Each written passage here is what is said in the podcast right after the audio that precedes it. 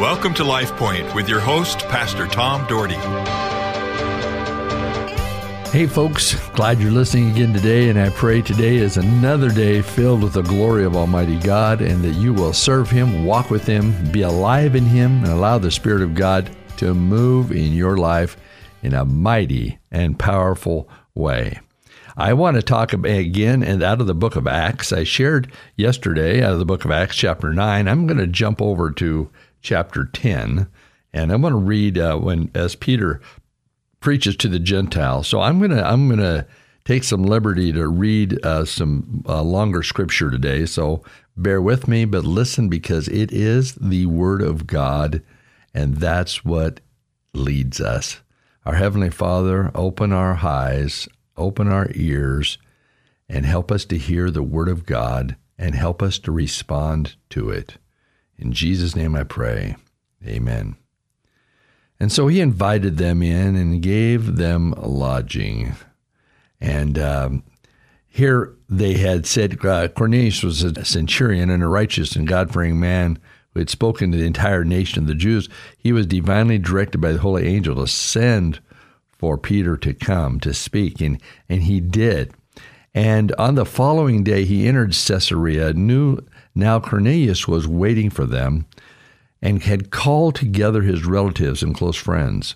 And when it came about that Peter entered, Cornelius met him and fell at his feet and worshipped him. But listen to this, folks. But Peter raised him up, saying, Stand up. I too am just a man. Remember this, folks. Sometimes we put a lot of stake in great Christian leaders we listen to people on the radio and on TV, and we think they're very important and very godly, but never worship them. I, I, can tell you stories of people who tell me about certain pastors that they follow everything that pastor says, every single thing. In fact, they will. Their doctrine is built about around this one pastor. And folks, be careful. Be careful because we worship Almighty God and let's keep him on the throne. Yes, we respect our leaders and those that have spiritual authority, but boy, be careful about worshiping them literally in the way we respond. Well, as he talked with him, he entered and found many people assembled. And he said to them, You yourselves know how unlawful it is for a man who is a Jew to associate with a foreigner or to visit him. And yet God has shown me that I should not call any man unholy or unclean. That is why I came without even raising any objection when I was sent for. And so I asked for what reason you have sent for me. Now, here it is. So Peter is saying, Look, I am called to preach to everybody. I am not going to be prejudiced in whom I preach to. And folks, that's what he's calling us to do to share the gospel with everybody. We don't have to worry about who it is. Let's live Jesus. Let's show people Jesus.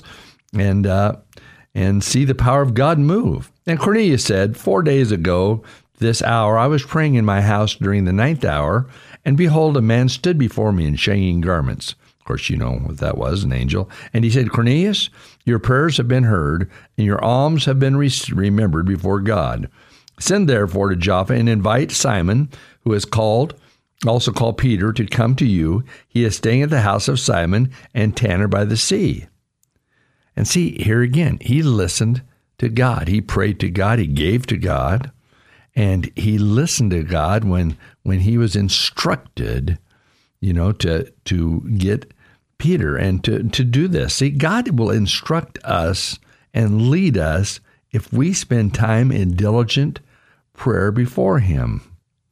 So, and so I sent you immediately, I sent for you immediately, and you have been kind enough to come. So virtually, he was saying, Thank you, Peter. Uh, that means a lot. Now then, we are all here present before God to hear all that you have been commanded by the Lord. So he was trusting that God was working through Peter to speak to these people, that God was going to use Peter as an instrument, just like God wants to use me and God wants to use you as an instrument of the gospel of Jesus Christ. And opening his mouth, Peter said, I most certainly understand now that God is not one to show partiality, but in every nation, the man who fears him and does what is right is welcome to him. But in every nation, United States of America, Israel, Arab, Iran, North Korea, Russia, Ukraine, Canada, in every nation, the man who fears him and does what is right is welcome to him. God is not prejudiced. God wants all people to know him. Remember, the Word of God tells us, and before the end of time, every nation will have an opportunity to know God. The message will be everywhere, and will will they have people will have a choice to receive it or to turn away from it. The word which he sent to his sons of Israel, preaching peace through Jesus Christ. He is the Lord of all. You yourselves know the things which took place throughout all Judea, starting from Galilee after the baptism which John proclaimed. You know to Jesus of Nazareth how God anointed him with the Holy Spirit and with power, and how he went about doing good and healing all who were oppressed by the devil. Man, I'm having a hard time talking today. I don't know what that is. But for God was with him. God was with him, and we are his witnesses of all things. He did both in the land of the Jews and in Jerusalem, and they also put him to death by hanging him on a cross. Isn't that great? Here you go. You touch lives, you heal people, you raise them from the dead, and you're put to death. Well, we know that was going to come because it was prophesied in the Old Testament, but it's for you and I. For our sins that we could live a righteous life. So we no longer would have to take lambs and goats to the uh, to the altar and sacrifice for our sins. Jesus became the Lamb. Jesus is the Lamb of God, sacrificed for you and I, that we could have life eternal. And what he had to go through, it had to be excruciating for God to watch his son on the cross.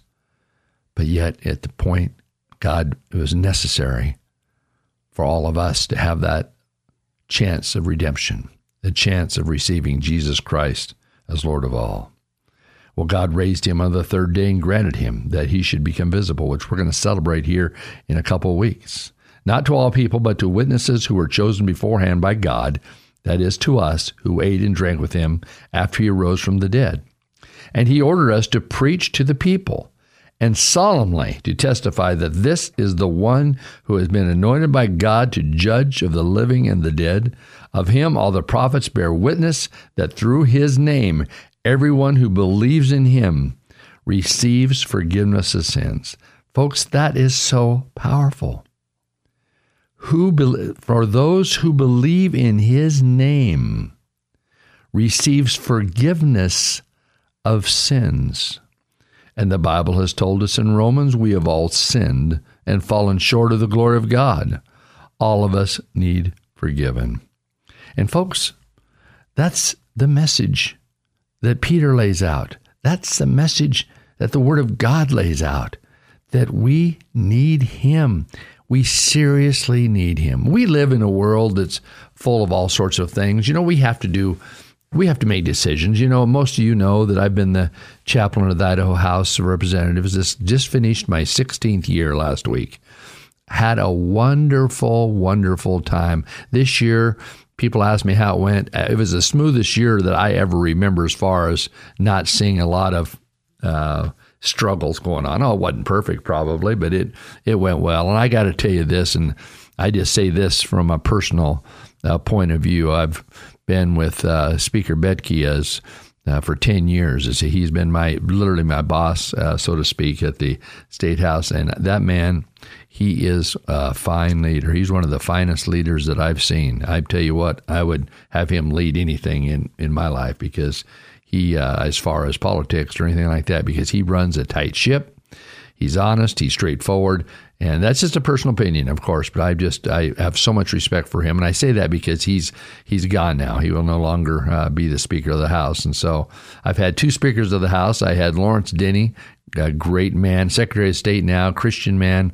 I've had him on my radio show, and uh, he's retiring, and I respect him totally. And then Speaker Bedke took over and allowed me to continue on in this role, which he has control of and I so respect him and watched God really touch his wife Sarah when she had cancer, prayed for her.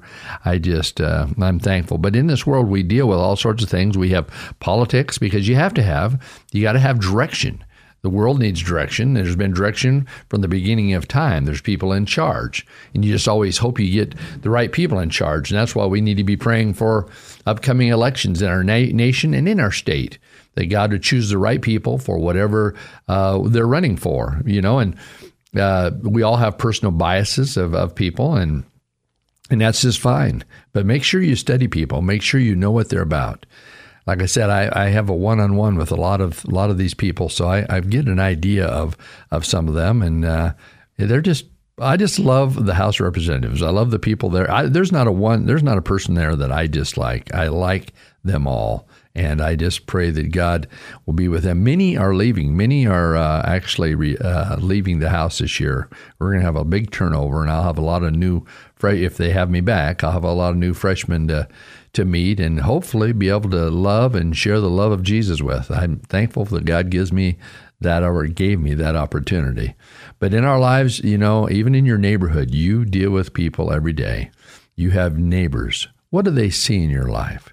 Do they see the power of God in your life? Do they do they know that they can call on you for prayer? I just got a prayer request this morning uh, for prayer for somebody that God would just uh, touch their lives, and I sent them. We'll be praying that God would would heal this situation that's going on. It's a relationship with a, a, mother and a child, and the child's been acting out and and and just needs the touch of God. And, and we just we want to lift people like that up and, and say, yes, we are going to pray for you. It seems like there's more prayer requests coming in day in and day out, but I'm glad because we need to pray for those people. We got to pray believing. We got to put legs on our prayers, folks.